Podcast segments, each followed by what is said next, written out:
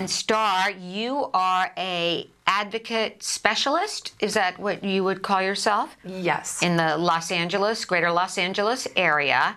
And tell us the name of your company. Star Children's Advocacy and Investigative Services. Okay, great. Now, you are focused on a particular area right now. Uh, can you tell us about your focus? Yes. Um, I've been focusing on the population of special need people or who have disabilities and disorders who are entering the adult market. Okay? They're transitioning from high school to now they're out of high school. What are they doing? Yeah. Some are college bound, some are not. Um, about 75% of our disabled population is unemployed. And those figures are not counted in our unemployment figures. Oh, they're not. They're not. Why is that? Very good question. Okay, all right. Well, we don't need That's to a get very stuck good on that. political question. Let, Yes. but let me. This obviously is is a an area that demands our attention right now as a society. Absolutely. Why is it so important that we look at this and make changes? because families have fought for special education services in, with the school districts Yes. for years and years and years.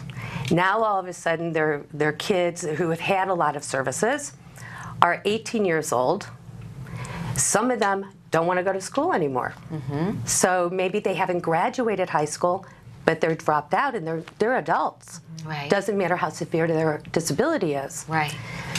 So they sit on their parents' couches, Yeah. okay, or they take to the streets, and if they're on medications, sometimes, a lot of times, they become non medication compliant, and there's nothing families can do unless they have conservatorships. And those laws are all changing as well. Right. Okay, so I work with these families from the time their kids are from birth through, it has been through high school. Now I've expanded my business through college age. Okay. Okay? Remarkable. Now we're going to come back with more questions. Absolutely, because we want to talk about what we can do if we're already in that boat, and what we can do when our children are younger. Because you had mentioned the things we can be doing to help Absolutely. prepare and make a difference. Yes. Mhm. But Star, before we go to break, tell people at home what's your website so they can go and get more information about your organization. Okay, my website is www.staradvocacy, and my name is spelled with two R's.